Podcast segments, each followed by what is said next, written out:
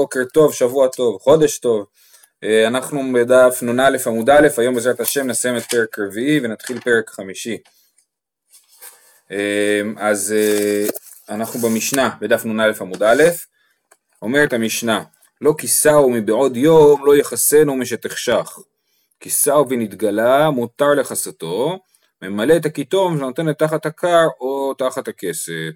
זאת אומרת, לא כיסהו מבעוד יום, מדובר פה על התמנה בדבר שאינו מוסיף הבל, כי בדבר מוסיף הבל אסור להטמין אפילו ביום שישי, אבל בדבר שאינו מוסיף הבל מותר להטמין ביום שישי מבעוד יום, אז אם לא כיסהו מבעוד יום, לא יחסנו משתחשך, אבל אם כיסהו מבעוד יום, כיסהו ונתגלה, מותר לחסותו, כן, אם הוא כיסה אותו מבעוד יום, ואז הוא נתגלה, כי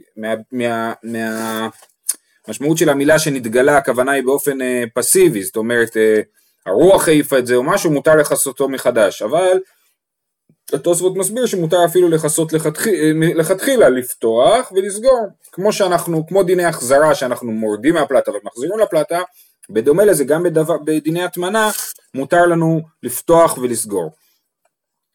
ממלא את הכיתון ונותן את תחת הקר או תחת הכסת, זה הכוונה היא להטמנה של משהו שהוא צונן. מותר בשבת לקחת כיתון, בקבוק מים קרים, כן? ולהטמין אותו, לשמור על הקור שלו דווקא בקיץ, אז זה מותר. אמר רב יהודה אמר שמואל, מותר להטמין את הצונן, כן? מותר להטמין את הצונן, כמו שקראינו במשנה, אמר רב יוסף, מהי כמשמע לן תנינא? ממלא אדם כיתום ונותן תחת הקר או תחת הכסת, למה אתה מספר לי את זה? זה משנה מפורשת, אני לא צריך שתגיד לי את הדבר הזה. אמר לי אביי, טובא כמשמע לן, אביי עונה לרב יוסף, ואומר שזה כן משמיע לנו, כי יש פה חידוש, דאי ממתניתין הווה אמינא, הנמי לדבר שאין דרכו להטמין, אבל דבר שדרכו להטמין לא, כמשמע לן. זאת אומרת, הייתי חושב, מהמשנה שמותר להטמין דברים צוננים דווקא אם זה דברים שאין דרך להטמין אותם, כמו בקבוק מים, כן? אבל תבשיל שיש דרך להטמין אותו, אז יהיה אסור להטמין אותו אפילו אם הוא צונן ואני רוצה לשמור על הקור שלו, יהיה אסור להטמין אותו כי זה נראה כמו הטמנה. אני מדבר להטמין בשבת, לא ביום שישי. ואז לכן זה החידוש של רב יהודה אמר שמואל שמותר להטמין את הצונן אפילו בדבר שאין דרך, שהיא כן דרך להטמינו. אמר רב הונא אמר רבי, כן, אנחנו פה גורסים רבי בשביל ההמשך, כמו שכתוב בצד של הגמרא, אמר רב הונא אמר רבי, אסור להטמין את הצונן, בניגוד למה שמקודם אמר רב יהודה אמר שמואל מותר להטמין את הצונן, אז רב הונא אומר בשם רבי אסור להטמין את הצונן. האמת היא ששתי הגרסאות פה קצת בעייתיות, הגרסה של רב הונא אמר רבי יותר טובה מבחינת זה שרב הונא הוא תלמיד של רב והוא נוהג לצטט אותו, וזה יפה כי יש לנו מקודם אמר רב יהודה אמר שמואל מותר להטמין את הצונן, ואז רב הונא אמר רב אומר שאסור להטמין את הצונן, אבל ההמשך הגמרא אומרת שיש סתירה בדברי רבי, אז לכן זה נראה שכן צריך לגרוס רבי, למרות שזה פחות מצוי שרב הונא מצטט את רבי. אז אמר רב הונא אמר רבי אסור להטמין את הצונן, והתניא רבי התיר להטמין את הצונן, יש לנו פה סתירה בשיטת רבי, האם הוא אמר שמותר להטמין את הצונן, או כתב שאסור להטמין את הצונן.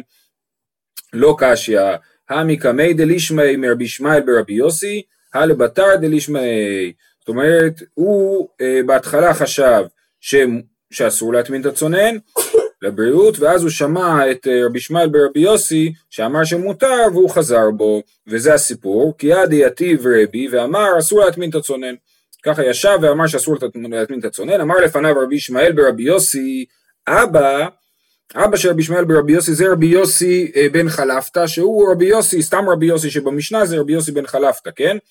אז רבי ישמעאל אומר לרבי, תקשיב, אבא התיר להטמין את הצונן, אמר כבר הורה זקן, אז הרבי אמר אם כבר הורה זקן, רבי יוסי הורה כבר, אז אני לא אסתור את דבריו, ואם רבי יוסי הורה שמותר להטמין את הצונן, אז זאת ההלכה. זאת אומרת, אפילו לכולה הוא סומך על דברי רבי יוסי. אמר רב פאפא, בואו ראה כמה מחבבים זה את זה, שאילו רבי יוסי קיים, היה כפוף ויושב לפני רבי.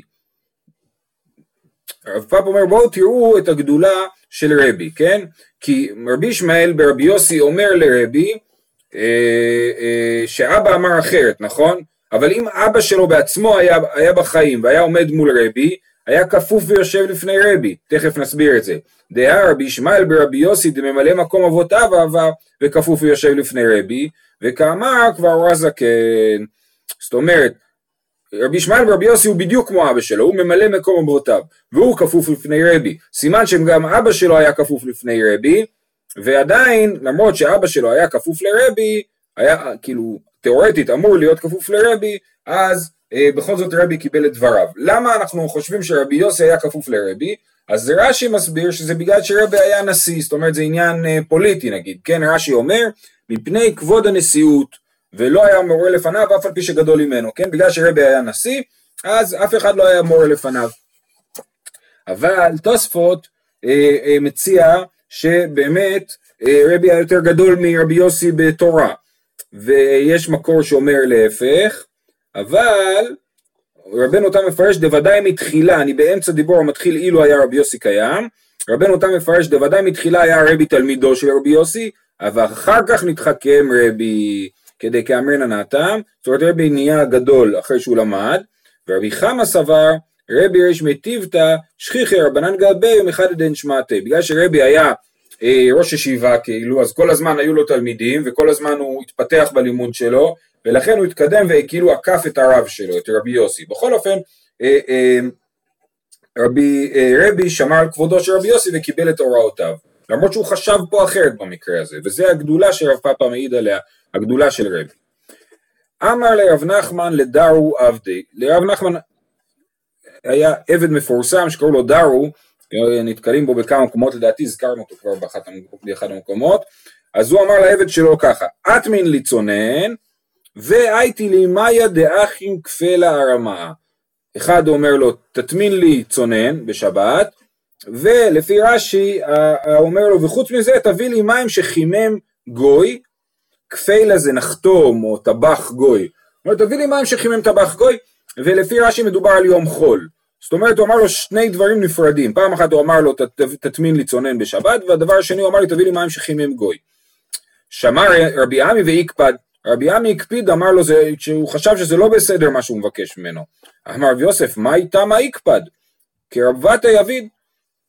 רבי יוסף אומר, אני לא מבין את רבי עמי, הרי רב נחמן, שאמר לדרו לעשות את זה, הוא עשה כמו רבותיו, אחד כרב, אחד כשמואל. כשמואל, דאמר רב יהודה אמר שמואל, מותר להטמין את הצונן. אז רב נחמן אמר לדרו, תטמין את הצונן, זה כמו מה ששמואל אמר. והדבר השני, כרב דאמר רב שמואל ברב יצחק אמר רב, כל שהוא נאכל כמות שהוא חי, אין בו משום בישולי נוכרים, כן? זאת אומרת, יש לנו דין של בישולי עקום. בישולי עקום זה אומר שאסור לי לאכול דבר שבישל גוי. אם ככה, אז לכאורה היה אסור לי לשתות מים חמים שחימם הגוי, אבל רב אומר שכל דבר שנאכל כמות שהוא חי, אין בו דין של בישולי עקום. זאת אומרת, אם אני מים הרי אפשר לשתות אותם קרים ואפשר לשתות אותם חמים, כיוון שככה אז אין בזה בישולי עקום, נגיד אם הגוי בישל גזר אז אני יכול לאכול את זה, למה? כי אפשר לאכול גזר חי, אבל בשר שאי אפשר לאכול חי, אפילו בשר כשר, אז זה נחשב לבישולי עקום, בסדר? אז רב נחמן אמר כמו רבותיו, כמו שמואל הוא התיר להטמין את הצונן, וכמו רב הוא התיר להשתמש במים חמים שגוי חימם, אז מה הבעיה? למה רבי עמי הקפיד על רב נחמן? תשובה, והוא סבר, אדם חשוב שאני, רבי עמי חשב שבגלל שרב נחמן הוא אדם חשוב, ראוי לו להקפיד יותר מהרגיל, למה? כי אנשים שרואים את רב נחמן עושה משהו, הם אומרים, הוא צדיק, הוא עושה ככה, אני אעשה קצת פחות, כי הוא צדיק, אז אני מותר לעשות פחות ממנו, כן? ולכן, האדם החשוב צריך להקפיד יותר משורת הדין, בשביל שמי שיראה אותו ויקפיד פחות, יגיע לשורת הדין. ככה רבי עמי חשב, אבל כנראה שרב נחמן לא חשב ככה. תנו רבנן, עכשיו מפה עד סוף הפרק, שזה בתחילת העמוד הבא, זה בעצם ברייתא אחת ארוכה, זה הכל מהתוספתא, התוספתא של המסכת שבת בפרק ד', שמוסיפה, זה דבר, הוא תופעה משונה, אני לא מכיר תופעה כזאת, שפתאום פשוט מצטטים תוספתא בלי להעיר על זה אף הערה, ככה, אז זה מה שקורה פה בכל אופן, תנו רבנן, אף על פי שאמרו אין תומנים אפילו בדבר שאינו מוסיף הבל מי שחשיכה, כמו שאמרנו. אם אתם זוכרים, אמרנו שהסיבה לזה היא שמא ירתיח, שהוא יבוא להטמין את הקדרה בשבת בדבר שאינו מוסיף הבל, זאת אומרת הוא השאיר את האוכל על הקירה, ואז בשלב מסוים הוא כבר יודע שהקירה כבר התקררה, אז הוא אומר, טוב, בשביל לשמור על החום של האוכל, אני אעביר אותו להיות מוטמן, לשמור על החום שלו, ואז הוא יגלה שהקירה שלו, הקדרה שלו כבר קרה לגמרי, והוא יחמם מחדש את, אנחנו חוששים שמה ירתיח את הקדרה, ולכן אסור להטמין בדבר שאינו מוסיף הבל בשבת. ככה אמרנו, כן? אף הפי שאין תומנים אפילו בדבר שאינו מוסיף הבל מי שחשיכה, אם בא להוסיף, מוסיף. אפילו שאסור להטמין, אם זה כבר מוטמן, מותר להגדיל את ההטמנה. זאת אומרת, להטמין בדבר יותר חם. כיצד עושה, או יותר מבודד, יותר נכון, כן? רבן שמעון בן גמליאל אומר, נוטל את הסדינין ומניח את הגלוף קרין. זאת אומרת, הוא מוציא את הסדינים שמחממים קצת, ושם על זה גלוף קרין, שזה יותר חם. מה זה גלוף קרין אני לא יודע, אבל זה שומר על החום יותר טוב. או נוטל את הגלוף קרין, הוא מניח את הסדינין, הוא גם יכול לעשות להפך, אם זה קיץ וחם בחוץ, והוא חושב שהקדרה תתקלקל, אז הוא יכול לשים דבר פחות חם, כן? להוציא את הגלוף קרין ולהניח את הסדינין. וכן היה רבן שמעון בן גמליאל אומר, לא אסור אלא אותו מי חם, אבל פינה ממי חם למחם מותר. הרבן שמעון גמליאל יש לו עוד קולה נוספת, שמותר להטמין בכלי חדש. מה זאת אומרת? אני לוקח את הקדרה עם הצ'ונט, שופך אותה לתוך כלי קר, כלי ריק וקר, כי הוא לא היה בחימום, ואז מותר לי להטמין את זה בתוך הכלי הזה.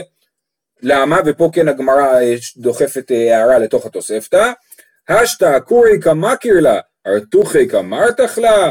הרי עכשיו מה הוא עושה כשהוא מעביר את זה מהסיר החם לסיר הקר? הוא מקרר את האוכל, אז לכן אין חשש שהוא יבוא להרתיח. כשהוא עושה פעולה שמוכיחה על זה שהוא מקרר, שלא אכפת לו מהחום של האוכל, אנחנו לא חוששים שאחר כך הוא יבוא לחמם את האוכל, ולכן מותר להעביר מהסיר, את תכולת הסיר לתוך סיר חדש, חדש אני מתכוון שלא השתמשו בו קודם, בשבת הזאת, ואז להטמין את הקדרה הזאת. תמן וכיסה בדבר ניטל בשבת, או תמן בדבר שאינו ניטל בשבת וכיסה בדבר ניטל בשבת, הרי זה נוטל ומחזיר. אז כשאנחנו תומנים משהו, אז אנחנו תומנים ומכסים, לטמון זה בתוך משהו, ואז מכסים מלמעלה, כן? אז אם הוא תמן וכיסה בדבר ניטל, נגיד במגבת, כן? בשבת, זה סבבה. או תמן בדבר שאינו ניטל בשבת וכיסה בדבר ניטל בשבת, או שהוא תמן בתוך דבר שאינו ניטל, נגיד בתוך, אמרנו שגזי צמר זה לא ניטל, בשבת אסור לטלטל את זה, אבל מלמעלה הוא שם מגבת, אז נוטל ומחזיר, מותר לי ליטול את הסיר ולהחזיר את הסיר חזרה להטמנה אחר כך. אבל אם תמן וכיסה בדבר שאינו ניטל בשבת, או שתמן בדבר ניטל בשבת וכיסה בדבר שאינו ניטל בשבת, אם היה מגולה מקצתו, נוטל ומחזיר, ואם לאו אינו נוטל ומחזיר. אם הוא, אם הכיסוי הוא דבר שאינו ניטל, אפילו אם התמינה היא בתוך דבר ניטל, אבל הכיסוי דבר שאינו ניטל, פשוט אין דרך, עכשיו תלוי, אם היה מגולה מקצתו, נוטל ומחזיר. אם קצת הסיר מגולה, אז סבבה, אני יכול למשוך את הסיר מהמקום המגולה. אבל אם הכל מכוסה לגמרי, בדברים שאסור לטלטל אותם, אין לי דרך להוציא את הסיר, וזהו, אני תקוע, אני לא יכול בשבת לקחת את האוכל הזה, הוא תקוע מתחת דברים שאסור לטלטל אותם, אוקיי? ולכן צריך או להטמין בדבר שמותר לטלטל אותו, או להשאיר ידית של הסיר, או טיפה מהמכסה מגולה, ודרך המכסה הזה אני יכול להרים את המכסה, וכל המוקצה ייפול, או למשוך את הסיר מהידית, וכל המוקצה לא יישאר שם. אוקיי, רבי יהודה אומר, וראינו את זה, אנחנו ממשיכים עם התוספתא, כן? נאורת של פישת תן דקה, הרי היא כזבל, וראינו, הזכרנו את זה, כן? לגבי המשנה שראינו שרבי יהודה מחמיר בדקה, כן? אומרת המשנה, בנאורת של פישת תן דקה, רבי יהודה אוסר בדקה ומתיר בגסה, אז אמרנו שהוא חושב שנאורת של פישת תן דקה הרי היא כזבל, שזבל נחשב לדבר המוסיף הבל, ולכן רבי יהודה חושב שנרות של פשתן דקה היא לטמון בדבר המוסיף הבל ואסור. מניחים מיחם על גבי מיחם וקדרה על גבי קדרה, אבל לא קדרה על גבי מיחם ומיחם על גבי קדרה, אז זה גם כן ראינו את הברייתא הזאת, בהתחלה בפרק, אמרנו מה ישנה ממיחם על גבי מיחם, אבל פה יש בעיה בגרסה, כן? ואנחנו מוחקים את האבל לא, אוקיי? כתוב מניחים על גבי מיחם על גבי מיחם וקדרה על גבי קדרה, קדרה על גבי מיחם, מיחם על גבי קדרה, הכל מותר, קדרה זה מחרס, מיחם זה ממתכת, בדרך כלל בקדרה מבשלים תבשילים, ובמיחם מחממים מים, כן? ואין שום הבדל בין לשים אותם אחד על השני, לא משנה מי על גבי מי, כן? זה לכאורה גרסה יותר טובה, והכל מותר, ותח את פיה בבצק, אחרי חוץ מזה שמותר לי לשים קדרה על גבי מיחם, או מיחם על גבי קדרה, מותר לי גם לסתום, לחבר כאילו בין המכסה לבין הסיר, באמצעות פס של בצק. עכשיו אסור ללוש בצק בשבת, אבל אם לשתי את הבצק לפני שבת, עכשיו יש לי פשוט בצק בתוך קערה, אני יכול לקחת את הבצק הזה ולסתום איתו את הפתח של הסיר בשבת, וכל זה לא בשביל שיחמו, כל זה מותר לא בשביל לחמם את הסיר, אלא בשביל שיהיו משומרים, כן? בשביל שהחום יישמר. זאת אומרת, אסור לי לשים סיר מיחם על גבי מיחם, או קדרה על גבי קדרה, קדרה קרה על גבי קדרה חמה, אבל מותר לשים קדרה חמה על גבי קדרה חמה, בשביל לשמור את החום. דרך אגב, שני דברים. אחד זה, אם הסיר שאני אשים מעל הסיר החם, הסיר הקר, הוא לא יגיע ליד צולדת בכלל, כי זה פשוט לא יצליח להגיע לחום כזה, אז זה מותר. כן? מותר לשים סיר קר על גבי סיר חם, שקצת יפשיר, אם אין סיכוי שהוא בחיים יגיע ליד צולדת, זה אחד. שתיים, יש מחלוקת ראשונים לגבי הברייתא הזאת, האם היא מתכוונת למצב, כתוב שאני שם מיחם על גבי מיחם, נכון? אבל מה הכוונה? המיחם התחתון, הוא על האש או לא על האש? בדבר הזה יש מחלוקת ראשונים, האם מותר לשים מיחם על גבי מיחם, אפילו כשהמיחם התחתון נמצא על האש, אוקיי? וזה לכאורה, עכשיו, אם מדובר פה על סיר חם, שאנחנו רק רוצים לשמור את החום שלו, מותר לי לשיטת חלק מהראשונים, וככה ככה מכריע השולחן ערוך, מותר לי לשים את המיחם על גבי מיחם, אפילו שהוא על גבי האש, יש בזה מספר תנאים, כן? בתנאי שזה מבושל כל צורכו, וזה דבר יבש, ועוד תנאים כאלה, אבל בעיקרון זאת דרך שמותר, זאת אומרת למרות, שאסור להחזיר, נכון בשבת אסור להחזיר משהו לאש, אלא אם כן אני הורדתי אותו, ושמרתי, החזקתי אותו ביד, וידעתי להחזיר, מה שלמדנו בפרק שלישי, כן? את זה כן מותר לשים על גבי האש, למרות שזה לא היה ביד שלי, ולא ידעתי להחזיר, עכשיו בא לי לחמם את זה פתאום, אז אני מחמם את זה על גבי המיחם שעל גבי האש, כי זה לא דרך בישול, וזה לא דרך החזרה, זה מיחם על גבי מיחם, ולכן מותר אפילו אם לא שמרתי על הכללים של ההחזרה, בתנאי שהדבר הזה הוא חם קצת, מה שכתוב פה, לא בשביל שיחמו, אלא בשביל שיהיו משומרים, בסדר? אני מקווה שלא סיבכתי אתכם יותר מדי, אבל רק רציתי להרחיב פה למה אנחנו עושים להלכה, וכשם שאין תומנים את מה?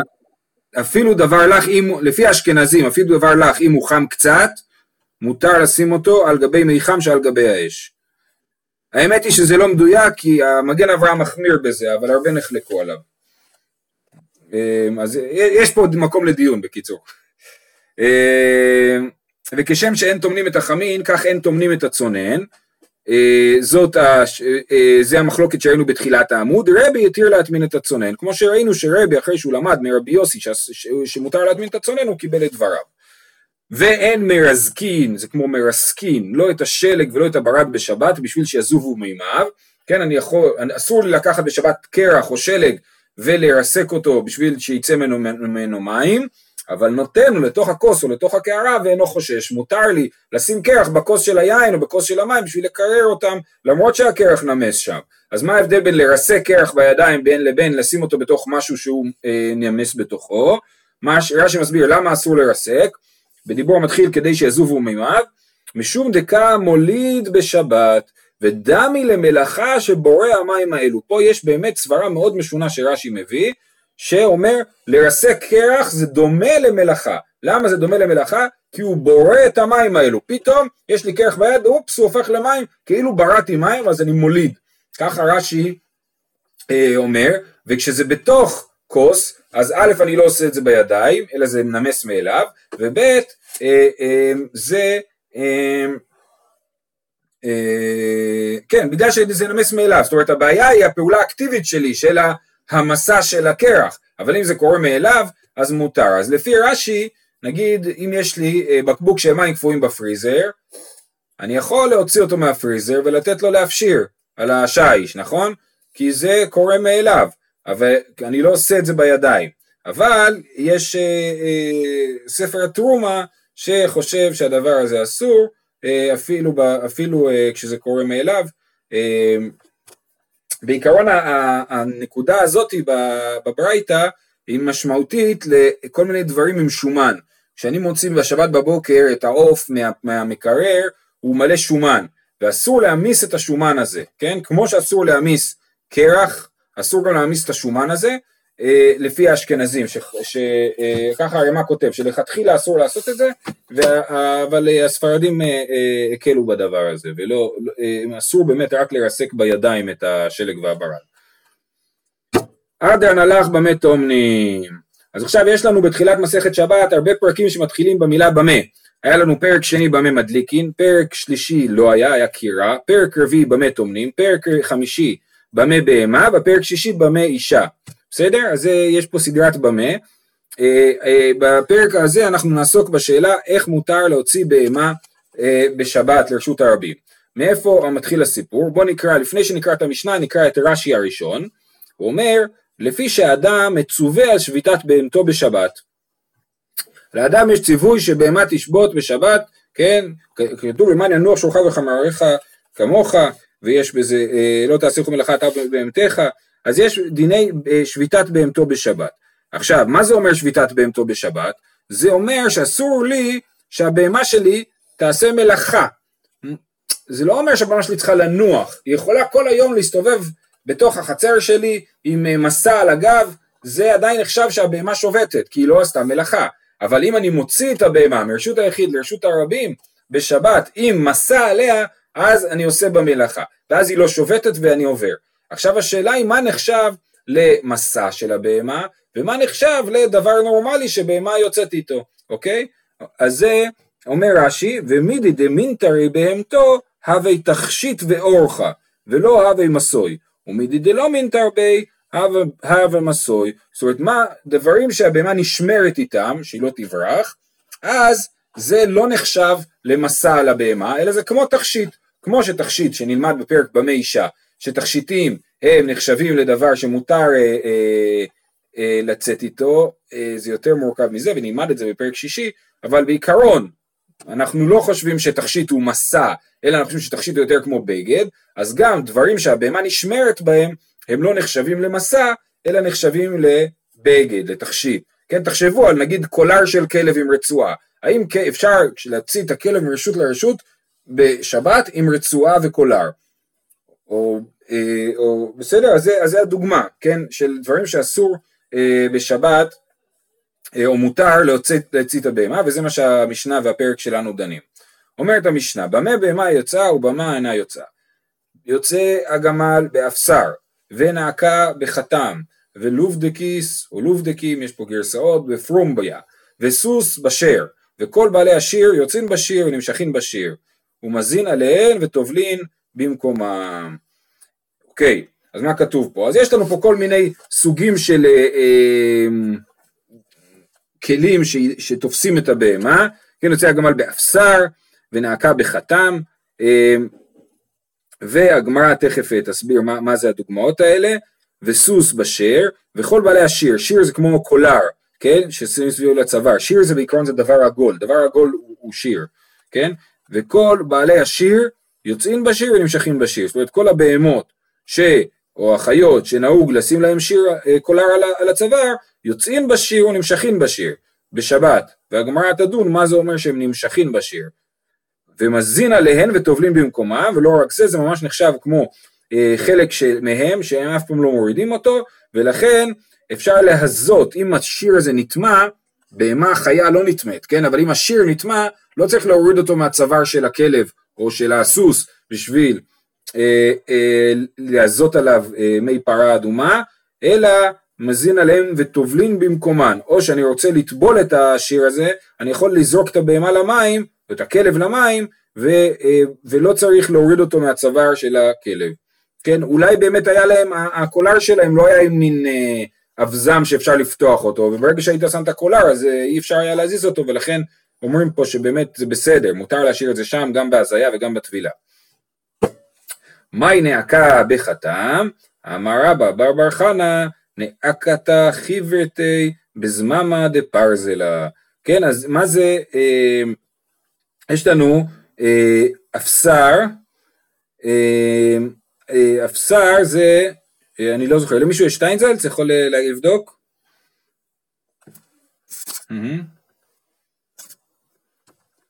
אתם איתי?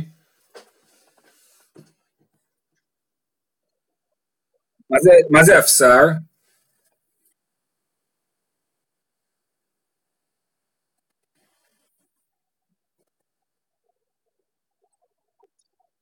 אוקיי, יפה, אז יפה, אז אפסר הוא כאילו רסם חיצוני לבהמה, והנעקה בחתם, זה נעקה היא יותר מופרעת מהגמל, קשה יותר לשמור עליה, ולכן בשביל לשמור עליה צריך לשים לה טבעת ברזל באף, שתופסת לה את האף, זה הנעקה בחתם, בזממה דפרזלה, בזמם של ברזל. ולובדקים בפרומביה, לובדקים זה חמור לובי, הנה תכף הגמרא תגיד את זה, אמר אבונה חמרה לובה בפגי דפרזלה, מה זה לובדקיס בפרומביה? זה אומר חמור לובי, תוספות מסביר שחמור לובי הכוונה היא חמור ממצרים, בפגי דפרזלה זה רסן מברזל, כן? רסן של בהמה מברזל. אוקיי, אז זה הכל בעצם אומר לנו את הדברים הנורמטיביים, זאת אומרת נורמלי לשים לגמל אפסר, נורמלי לשים לנעקה חתם, ולכן מותר בשבת לצאת עם גמל, עם אפסר לרשות הרבים, כן? אבל אסור לשים, טוב, תכף נראה את ההמשך, כן? לוי שדר זוזי לבי חוזאי, לוי רצה להשיג חמור לובי, אז הוא שלח כסף לבי חוזאי, למזבן לי חמרה לובה, ושיקנו לו חמור לובי, צרו שדרו לי שערי, שלחו לו שעורים, במקום חמור לובי שלחו לו שעורים, למימר דניגרי דחמר שערי, אמרו לו תקשיב, החמור הלובי הוא לא כזה איכותי, אם תאכיל את החמור שלך כמו שצריך בשעורים, תקבל גם כן חמור טוב, וחבל ללכת עד ללוב או עד למצרים להביא חמור מבבל. אמר רב יהודה אמר שמואל, מחליפין לפני רבי של זו בזו מהו, נעקה באפסר, אוקיי, האם מותר להחליף, זאת אומרת לשים את האפסר לנעקה, ואת הגמל עם חתם. נעקה באפסר לא תיבאי לך, כיוון דלא מינטר במסעויו, ברור שאסור להוציא נעקה עם אפסר, למה? כי האפסר לא מצליח לשמור על הנעקה מספיק טוב, אז ממילא זה לא שומר, אם ככה זה נשאר בתור מסע, ואסור לצאת עם זה בשבת. כי תיבאי לך גמל בחתם מאי, האם מותר לשים לגמל חתם של ברזל, שהוא שמירה יותר טובה ממה שהוא צריך. מאי, כיוון דסגי לי באפסר מסעויו, או דילמה נטירות היתרתה לא אומרים על מסעויו, זאת אומרת, האם אנחנו חושבים שנטירות היתרתה, זאת אומרת, שמירה יתרה, שמירה מעבר למה שצריך, האם היא נחשבת למסע או לא? אמר לפניו רבי ישמעאל ברבי יוסי, עוד פעם, כמו בעמוד הקודם, אנחנו אומרים פה דיון בין רבי לבין רבי ישמעאל ברבי יוסי, כך אמר אבא, 4 בהמות יוצאות באפסר, הסוס והפרד והגמל והחמור, כן? זה מה שאבא שלו אמר, שארבע בהמות יוצאות עם אפסר, אפסר, סוס, פרד, גמל וחמור, למיעוטי מים, מה הוא בא להגיד בזה? למה דווקא 4? הוא בא למעט משהו, מה אליו? למעוטי גמל בחתם?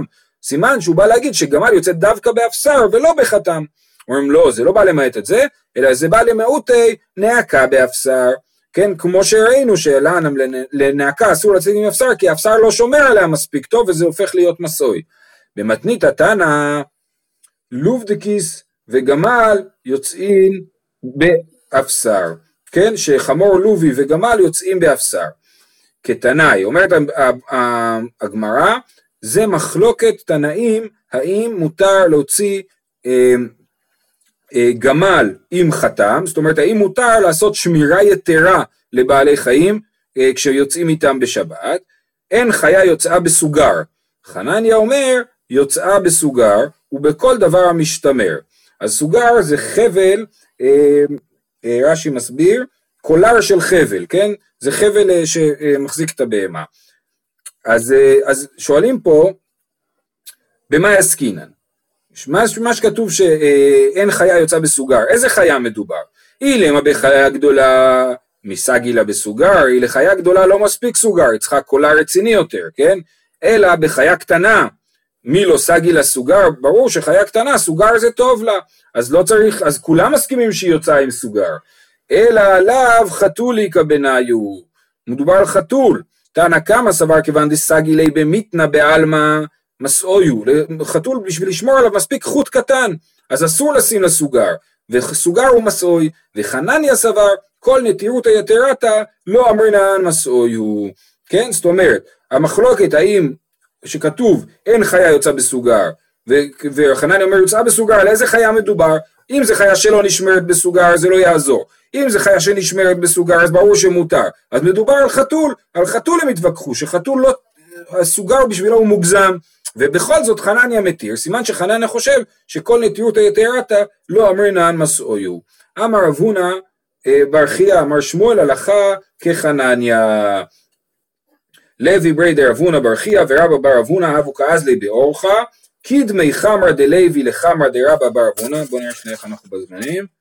אוקיי, אז החמור של לוי עקף את החמור של רבא בר רב הונא, חלש דעתי, הוא חשב שהוא לא מכבד אותו מספיק ונותן לחמור שלו לעקוף, חלש דעתי דרבא בר רב הונא, אמר אי מלא מילתא כי איך ידעיתותיו דעתי, לוי חשב לעצמו בוא אני ארגיע אותו, איך אני ארגיע אותו? אני אשאל אותו שאלה, ייתן לו כבוד, אמר לי חמור שעסקיו רעים כגון זה, מה הוא לצאת בפרומביה בשבת, האם חמור כזה שלא מקשיב לי, שאני אומר לו לא לעקוף את החמור שלך, והוא עוקף אותו בכל זאת, האם מותר לשים עליו פרומביה בשבת, או שמותר רק לשים עליו אפסר, כי זה חמור, כי הפרומביה היא שמירה יתרה לחמור, אמר לי, אחי אמר אבוך, משמי דשמואל, הלכה כחנניה, אנחנו פוסקים, הלכה כחנניה, ששמירה יתרה מותרת בשבת, ורק שמירה פחותה אסורה, כי היא לא שמירה, וממילא היא נשארת בתור מסע. זהו, עד כאן להיום, שיהיה לכולם יום מקסים.